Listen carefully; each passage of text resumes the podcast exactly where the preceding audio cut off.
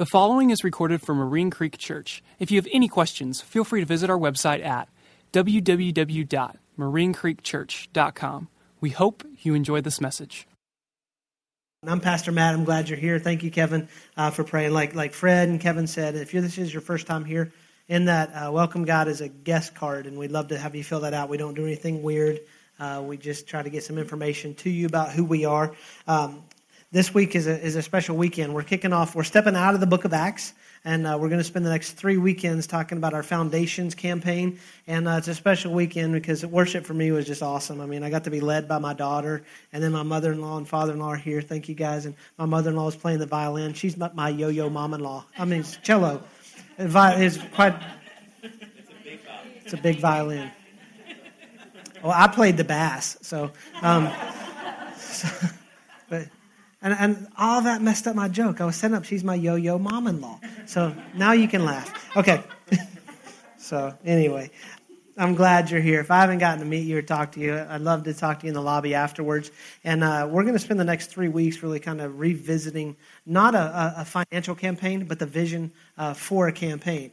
Uh, this this time last year, we launched this this idea called Foundations, and it was really birthed out of this whole idea of God telling us to be ready. Um, he said, you know, I, you've got to be ready for the next step. We believe God was was bringing us to a place of a church uh, of moving into that next step. We're constantly looking for what God wants to do in the life of our church. And uh, honestly, it was it was one of those things where God just said, "Be ready," and we're like, "All right." I mean, we we were praying, we were we were fasting, we were wrestling, we were just diving into Scripture, we were seeking God's face, seeking His presence, seeking His peace. And, and as, as that started to take shape, uh, we ended up uh, in a, a, capital campaign that honestly, we, the, there was money pledged. And for you numbers folks, I'll tell you the numbers, okay? So don't, don't, don't start jonesing. Uh, but the numbers.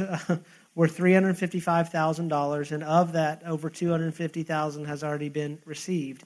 And so I want to thank you for your faithfulness in that. But I told you this time last year, and I'll say it again this is not a financial journey. If it's a financial journey and, and, and we're not more in love with Jesus as a result, then it's a failure.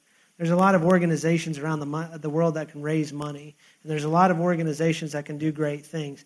But we're called to follow Jesus so closely that we look like him, we act like him. That when the world sees us, they engage us as though they're engaging Jesus and we can't give our way into that. Um, it has to so we have to be so transformed by the life and the, the sacrifice and the resurrection of Jesus that we draw closer to Him. So we're not on a financial journey; we're on a spiritual journey. Um, to be honest with you, at this point last year, I didn't know what raising money was going to be for. I, I, you can make fun of me on this, okay? I've made fun of myself. I'm good at that. I have great self awareness. I can pick on myself all day long. I stood on this platform and said, here's what we hope to see. God is calling us to be ready, and we want to be able in the spring to identify property. We'd love to see a lease space that we can move into that would double, uh, give us double the space to go through. So as we're going through this building process, uh, we'll have room for the church to continue growing. I'm, I stood on this platform, and everything we launched last year was on vision. I had nothing to show you. I mean, imagine that as a leader. I got to call my friends and say, okay, as a leader, I've got to ask people to follow me, but I can't tell them where I'm going. I mean, it was difficult. It's still difficult. I mean, like, hey, we're just, just take off running, you know? Where are we running? I don't know. Just follow me. I mean, and I, I'm just like, I'm pressing in. God, you realize these people are following me and I'm trying to follow you and they're following you and I need you to tell me where we're going. He's like, you'll know, you'll know. But did the whole thing of be prepared. And um, I couldn't imagine how God had put this together, not knowing that just a few months later, you know, God would connect some conversations with two pastors over coffee into what if. Um, I spoke to you about vision last year out of Habakkuk 2 and uh, I, I, put it on your on your notes because I really want to revisit that. I think it's important for us to revisit vision, and the, the main text we're going to get into today is Ephesians two. You can go ahead and turn to Ephesians two. We'll be there later, Um, but if, if, if you got to have that and put your finger in that, if you don't have a Bible, you can grab one on the sides or the ends of the rows. If you don't own a Bible, put your name in it. That's our gift to you. But Habakkuk 2 is what I taught out of last year about vision. And, and this is what the Lord said. It says, And the Lord answered me, Write the vision, make it plain on tablets, so he may run who reads it. For, the, for still the vision awaits its appointed time. It hastens to the end. It will not lie. If it seems slow, wait for it. It will surely come. It will not delay.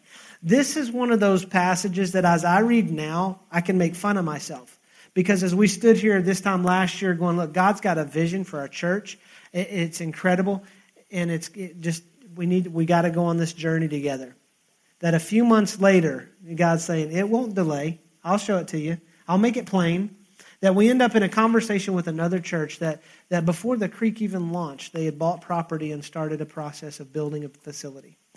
They ran out of money and couldn't finish it. It's been sitting empty, um, unfinished for several years. We were able to come in and, and work out an agreement that's going to allow us to take ownership of that facility, finish the building, and move in as our next step as a Creek Church by Easter of next year. Um, this was incredible because as we wrestled with our elders and leadership team and, and, and looking at the future process this time last year, here's what it looked like buying land, moving into a bigger space, and hopefully in the next three years being a facility. Um, that facility at that time was looking at about 2.1 to 2.4 million dollars. This is for all you heady numbers guys uh, 2.1 to 2.4 million dollars. This process that God had in store for us that did not delay, that at the right time God made it clear, saves us between 750 and 1.2 million dollars, and speeds the timeline up for us to be in a permanent facility by Easter. And now here's the beautiful thing: it doesn't change our ministry one bit we don't put any ministry on hold to pay for a building. I, I just refuse to do that. It, it's the same thing. If we set out on a financial journey, I consider that a failure. If we have to sacrifice ministry for a, for a house, I consider that a failure. Uh, and so, what I want to do is understand the vision of the house, the vision of the church today, because I, I don't know if you've been through this, or if you haven't, you will go through it. But remember your first house? I mean, I remember Heather and I's first house. We, we uh, would sit in our apartment on our patio swatting roaches. You know, that makes it sound much better, doesn't it? We had, they were water bugs. They were like this big. Um, but uh, we would sit there. We'd talk about that house and that when we move, uh, just what that's going to do for our family. It's going to be a place for our family to expand. It's going to be a place where, you know, cooking in a new kitchen. I mean, just all of the things. And you start creating a vision for your family, not a vision for walls and outlets and rooms, but a vision for what we as a family can be as a result of this move. Now, once you step into the model home, all that goes away because you start looking at the walls. Oh, media room, you know, a big garage, big outlets here, all these outlets, all where's the doors, uh, the pantry, you know, all the things that we're all concerned about. That when we're looking at a house, but honestly, we can't miss the foundational element. That's the vision for the house. We can't make it about the walls and about the, the doors and the windows and the seats and the, all, all of the, the pieces. We've got to see the house before we see the house. Does that make sense? I'm going to show you some artist renderings next week of the walls, of the colors, of the floor plans. So then you can start saying, oh, look at the space. But today I want us to see the vision before we see the house. And that's important for us to understand what it does for us as a family. And so when we talked through Habakkuk 2, we, we talked about this idea of vision. Vision is a clear picture of a, prefer, a preferable future. There is a difference between a vision and a dream. If I had to boil it down to one word, the difference between a vision and a dream is work. A dream is something that we kind of sit around and, and, and think about. A vision is given. God gives us a vision. He gives us that picture of the future. And, and here's the truth every one of us are created with a purpose. He's given us a vision, a hope, and a future. And He has created you, He's knit you together for a specific purpose that He has called you to. A dream, uh, let, let me just help you. We like to sit around and daydream. And you think about what's the thing that keeps you up at night or the thing that you think about right before you go to sleep. Those are the things that start to come from the dreams. Vision comes from God, a dream comes from me. Now, I know me. I told you I can make fun of myself.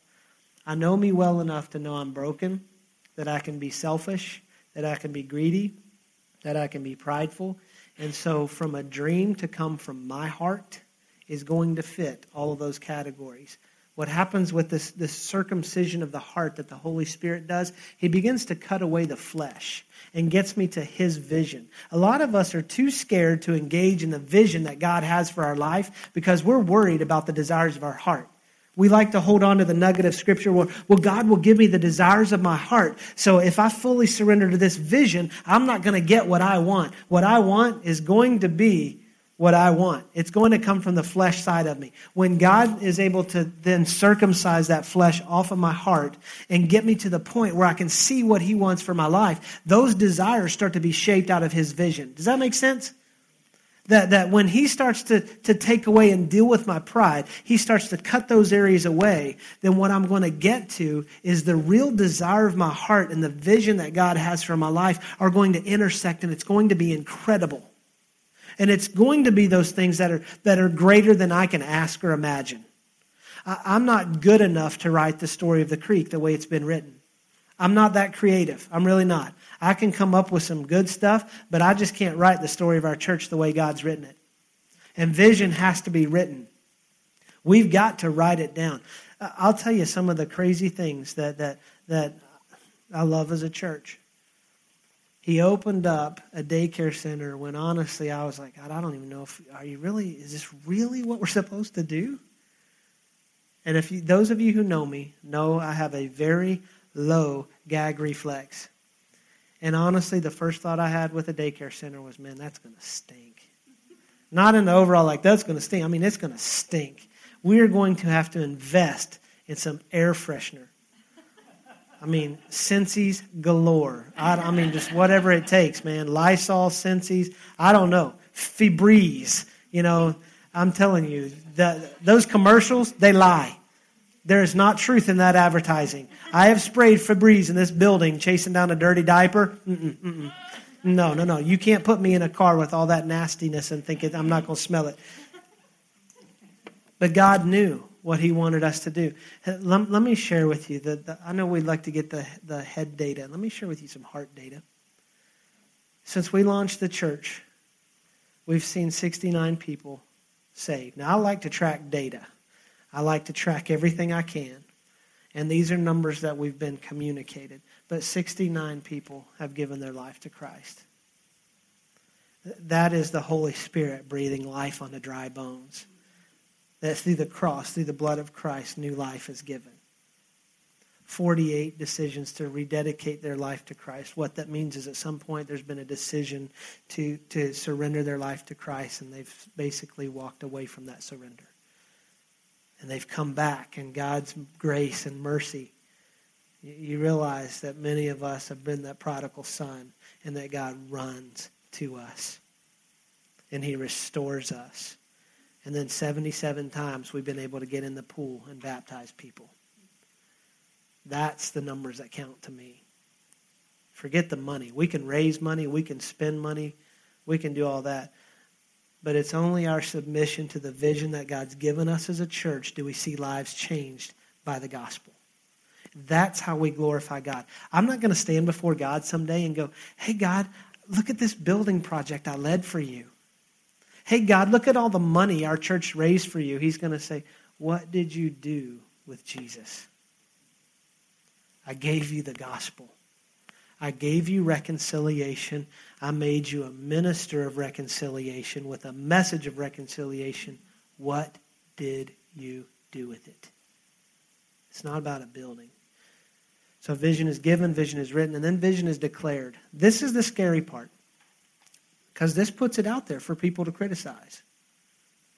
I mean, in the quiet place uh, that Heather and I would pray, and God had given us a vision to launch a church. God had given us a vision to, to, to embark in this journey, and then we write it down. There's a lot of things. I, I, mean, I'm a planner. I've got the business case. I pulled out the business case that we had from three and a half years ago, and it's incredible how God is so creative.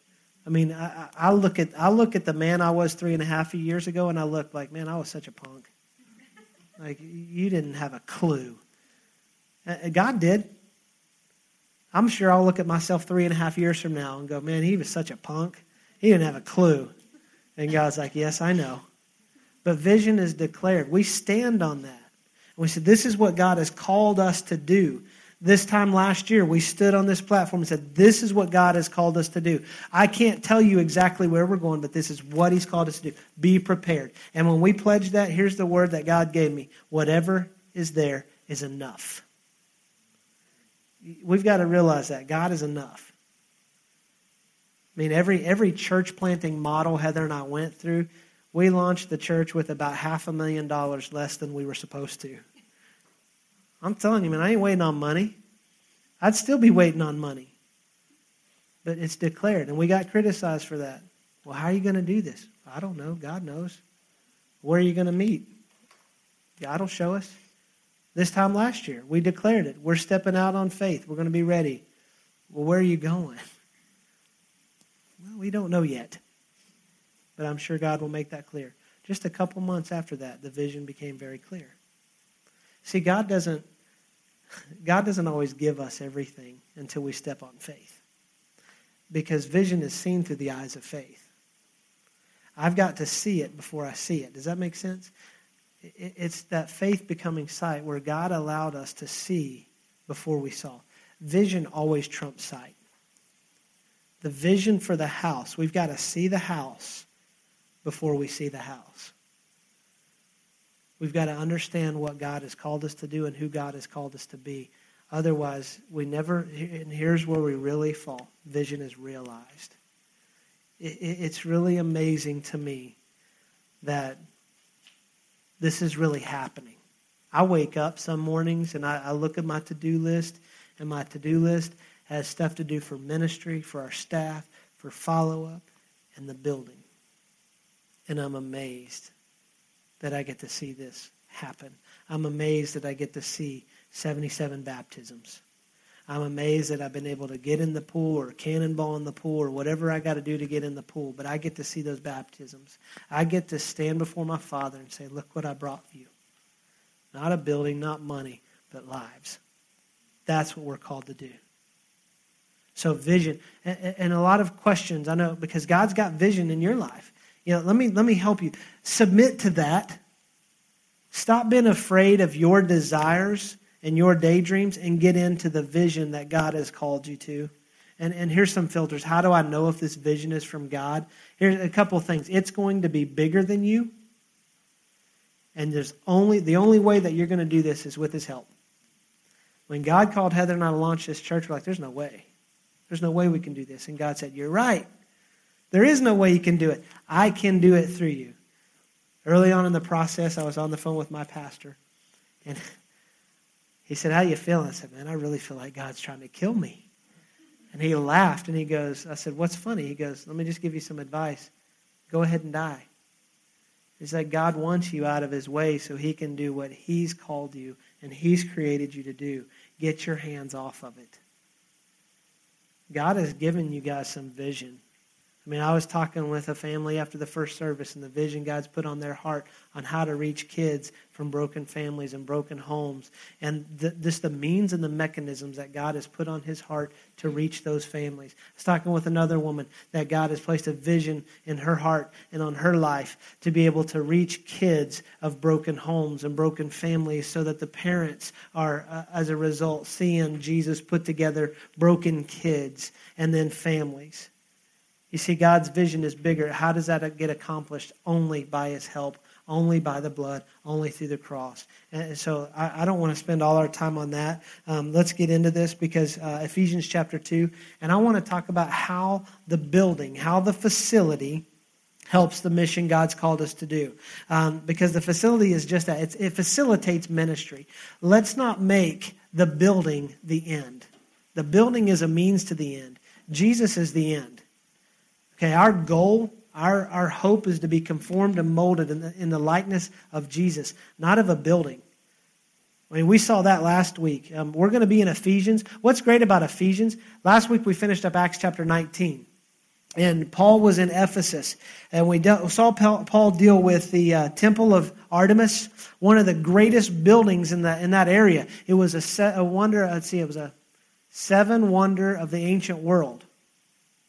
So it's beautiful building, incredible facility that was worshipped out of and it was false worship. They worshiped Diana or Artemis, and Artemis was a means to an end. They worshiped her to get what they wanted. I explained to you last week don't worship Jesus to get what you want. Jesus is the end, Jesus is the object of our worship. And so, Paul, we just saw him in Ephesus. Now he's writing a letter back to the uh, church in Ephesus, Ephesians. And I, I, Paul's in prison at this point, and he's writing him back to encourage him. I'm going to actually read the whole chapter um, just because I love the context. It's one of my favorite uh, chapters in Scripture. Chapter 2, it says, As for you, you were dead in your transgressions and sins, in which you used to live when you followed the ways of this world and the ruler of the kingdom of the air, the Spirit who is now at work in those who are disobedient. All of us lived among them at one time, gratifying the cravings of our sinful nature and following its desires and thoughts. Like the rest, we were by nature objects of wrath. So that's what I'm talking about. My heart, and we're in the same boat. We have the ability to be selfish. We're born as a result of the fall. Sin reigned from Adam until the time of Christ. And so when I try to come up with my dreams and my plans, they're going to be broken. They're going honestly, I can create plans that out of my flesh are objects of wrath. And then it goes on, but because of his great love for us, God, who is rich in mercy, made us alive with Christ even when we were dead in, in transgressions. It is by grace you have been saved, and God raised us up with Christ and seated us with him in the heavenly realms in Christ Jesus, in order that in the coming ages he might show the incomparable riches of his grace expressed in his kindness to us in Christ Jesus. For it is by grace you have been saved through faith, and it is not from yourselves, it is a gift from God. What he's saying is this whole life, this whole reconciliation, you can't earn it. You can't give your way to it. You can't serve your way to it. It is not by works. And, and Paul's saying this to the church at Ephesus because they're so used to in this religious structure that if I go worship Artemis in this way, I'll get this. God is not a transactional God. God is a relational God. And it's because of the grace, the grace, the grace that we're saved. Not unto ourselves. And I love how Paul goes on to it. Um, for it is by grace you've been saved through faith, and it is not from yourselves, it is the gift of God, not by works, so that no one can boast. For we are God's workmanship, created in Christ Jesus to do good works, which God prepared in advance for us to do. Let's keep going. Therefore, remember I told you, if you see therefore in Scripture, you got to look at the previous passage to see what it's there for. The, the passage that we're going to focus in on starts in, in verse 19, and the first word of verse 19 is consequently. Consequently means I've said something that has consequences. I want to know what he said so I know the consequences of what he said. Well, then when I go back to the previous passage, it says therefore. Okay, so the consequences are based on something that he says therefore, so what is it there for? Because we're saved by grace through faith by the blood of Christ shed on the cross. He was placed in a tomb. He was resurrected on the third day. It's a gift of grace. We can't earn it. He says, therefore, remember that formerly you who are Gentiles by birth and called uncircumcised by those who called themselves the, the circumcision, that done in the body, that at time you were separate from Christ, excluded from citizenship in Israel and foreigners to the covenants of the promise without hope and without God in the world. But now in Christ Jesus, you who once were far away have been brought near through the blood of Christ. There's a circumcision thing again. It just seems to come up every, every so many weeks, doesn't it? That circumcision, understand this. The Holy Spirit is cutting away the flesh of our heart so that the selfish desires are, are leaving so that it is more of His vision, His desire, His goal, His fruit, His peace, His Spirit in our lives. So He's saying, You're saved by grace, you're made one in Christ, for He Himself is our peace, who has made the two one and has destroyed the barrier, the dividing wall of hostility, by abolishing his flesh, uh, in his flesh, the law with its commandments and regulations. His purpose was to create himself, himself one new man out of the two, thus making peace, and this one body to reconcile both of them to God through the cross, by which he put to death their hostility. He came and preached peace to you who were far away, and peace to those who were near. For through him we both have access to the Father by one Spirit. What he's saying is all this division, he's brought us together and he tears down the division so we have access. We're saved, and now we have access to our Father. We're not just, uh, like I said, our God is not a transactional God, he's a relational God. He doesn't just save us for his trophies, he saves us to have a relationship with us. And Paul is going back to Jesus. Every time Paul would speak, man, he would always go back to Jesus. When he was in Ephesus, what was he talking about? The gospel. What was he accused of? He was accused of leading people astray from other gods because he was preaching Jesus. And he says, Jesus is the one you're looking for. Jesus is the answer. I know you think I'm creating problems by preaching Jesus, but Jesus is really the answer. He says, So you're saved by grace, you're made one with Him. Now, consequently, you are no longer foreigners and aliens, but fellow citizens with God's people and members of God's household, built on the foundation of the apostles and the prophets, with Christ Jesus Himself as the chief cornerstone. In Him, the whole building is joined together and rises to become a holy temple in the Lord. And in Him, you too are being built together to become a dwelling in which God lives by his Spirit. Okay, in Ephesus, you've got the Temple of Artemis, a, a, wonder of the ancient world, incredible building. So it was really a pride centerpiece of the city. And what Paul's saying here is you've been saved by grace, you've been unified by the blood and the Holy Spirit, and now you are that building. That whole temple of Artemis was later torn down. And he's saying, You are the building that God is creating, that he's building on. Jesus, who is the chief cornerstone. The cornerstone is the most important, the most prominent stone in the structure. It's, it's that stone that all the attention is drawn from. It's the one that's given the most honor, given the most position. Jesus is, by his very nature, the cornerstone of all creation. And then he says this foundation laid by the apostles and prophets. We tend to think that the apostles and prophets are built up to a level that they, un, they, they support Jesus as the cornerstone. Don't, don't miss this. To build upon the foundation by which they laid. What was the foundation? The gospel. We've seen it through the book of Acts. What happened on the day of Pentecost? The Holy Spirit comes down, the believers go out, people come in. The gospel is the foundation of this, this building that Paul is talking about. Jesus, who is the cornerstone, is also the foundation. The gospel is this it's the death, the burial, and the resurrection of Jesus. That he was born of a virgin, virgin lived a perfect life, walked a hill called Calvary. He was hung on a Roman cross and crucified. While he was dead, descended into hell, defeated death, defeated hell, took the keys to hell, and on the third day walked out of the tomb victorious. There is nothing that can have mastery or power over Jesus. He defeated it all. That's the gospel. And it gets better. By that grace, by that sacrifice, he saves us. He makes us one. And he takes us and makes us part of that church that building. We are building the church. We're not building a building. We're building the church. I, have had several people ask me, well, can I come in and help do sheetrock? Can I come in and help do this?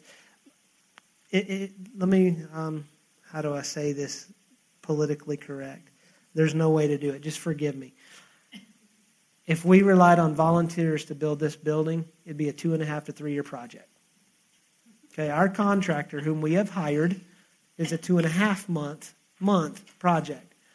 Our responsibility is to build the church, not with hammer and nails, but with the gospel and the Holy Spirit fueling this mission.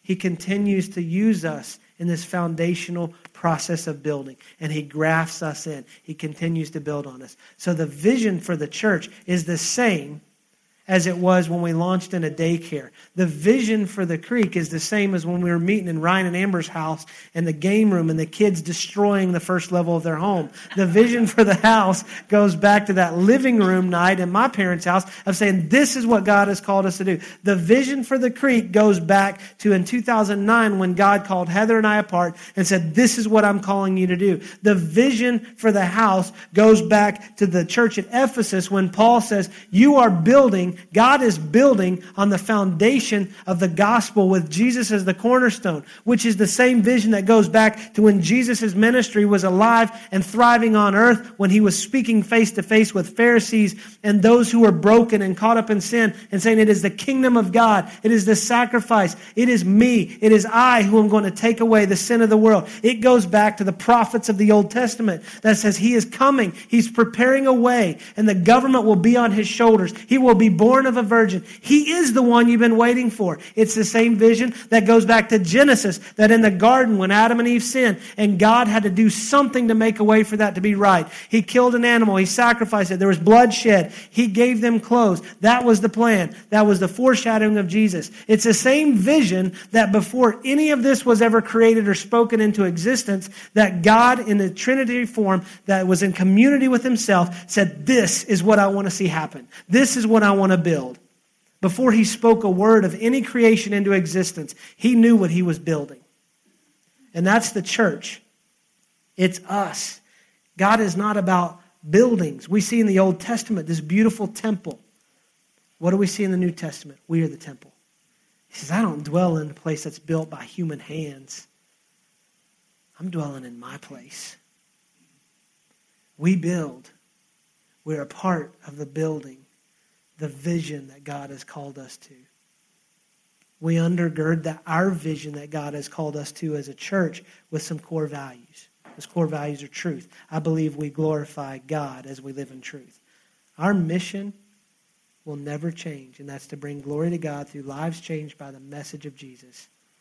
That's the gospel. That can happen in a daycare. That can happen in a house. That can happen in a boat, on a train, with green eggs and ham. I don't know the whole story. I'll speak the gospel. Yes, I can. I'll speak the gospel because he is I am. I don't I made that. That was free, by the way. That was no notes. That was ad lib, free verse rhyme right there, baby. but we glorify God as we live in truth. Jesus said, I am the way, the truth, and the life. No man comes to the Father except through me. Is that exclusive? I'm sorry. Yes, it is. There is no other way, there's no other name under heaven by which we can be saved other than Jesus. There's no path, there's no opportunity, there's no whatever we want to soften it down to. Jesus said, I'm it. I am it. He is the name that is above every name. That at the appointed time, every knee will bow and every tongue confess that He is Lord. There's no other claim to that power in the universe that Jesus has. He is the truth. We will speak the truth of Scripture. We will teach the truth of Scripture.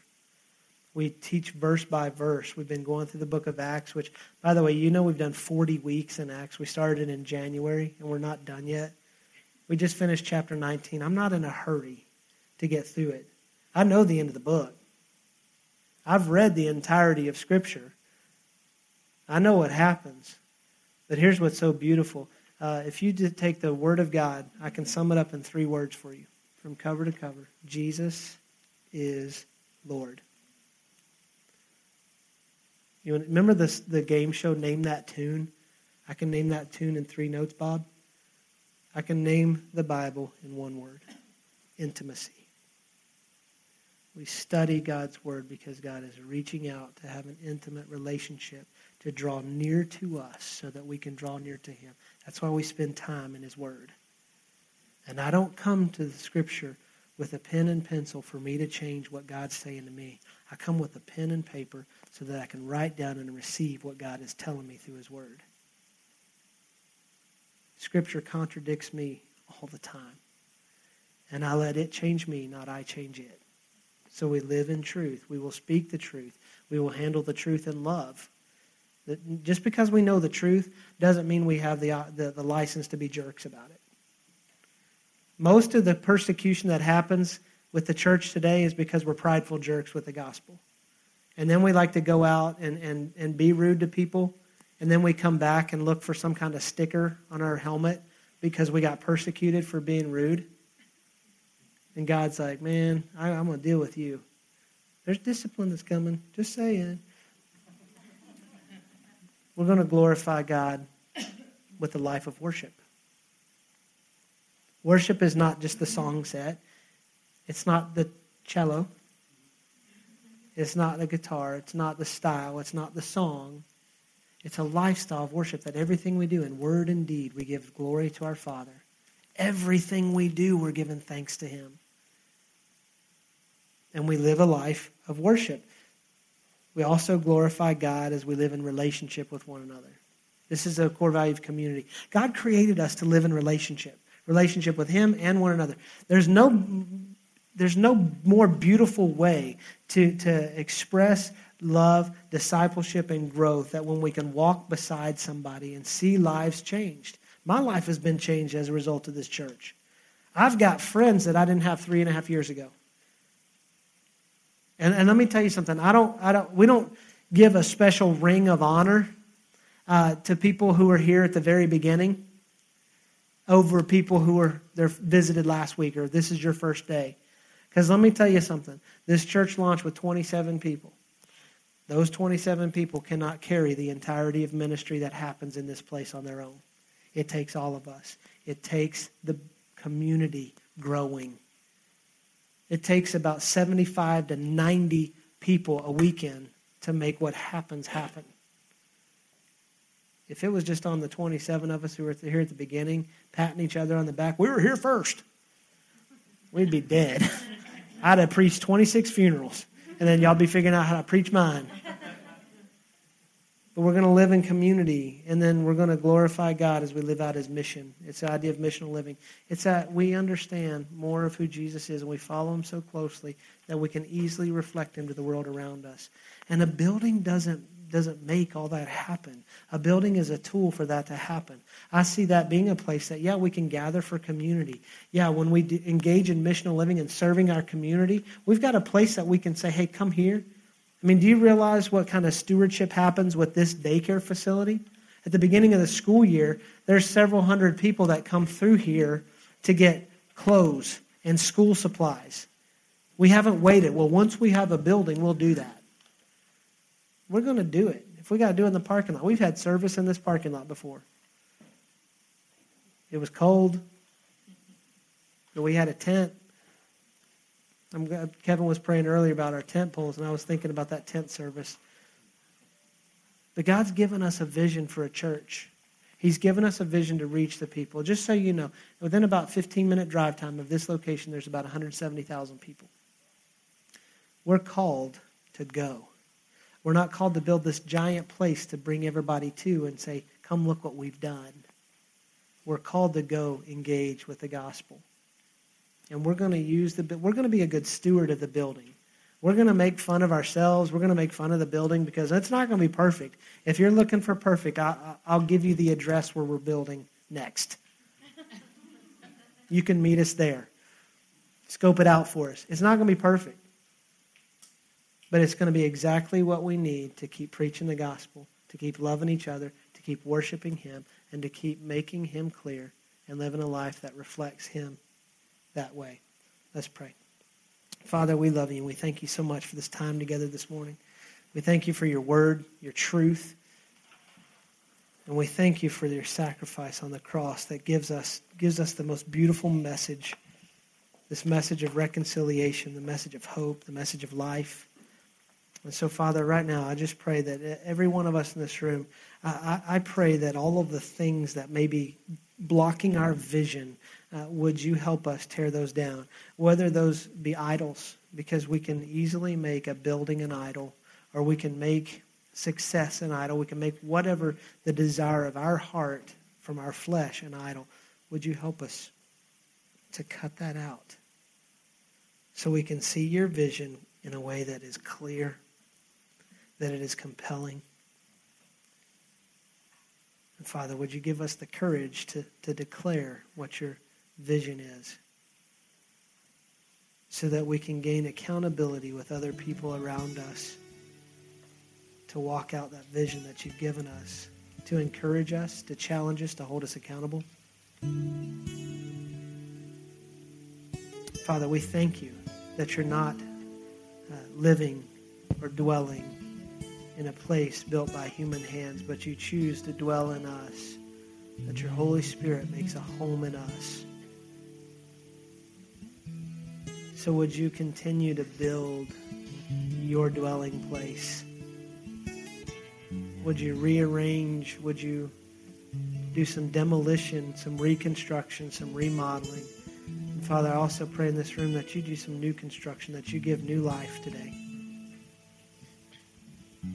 We love you. We thank you. We trust you.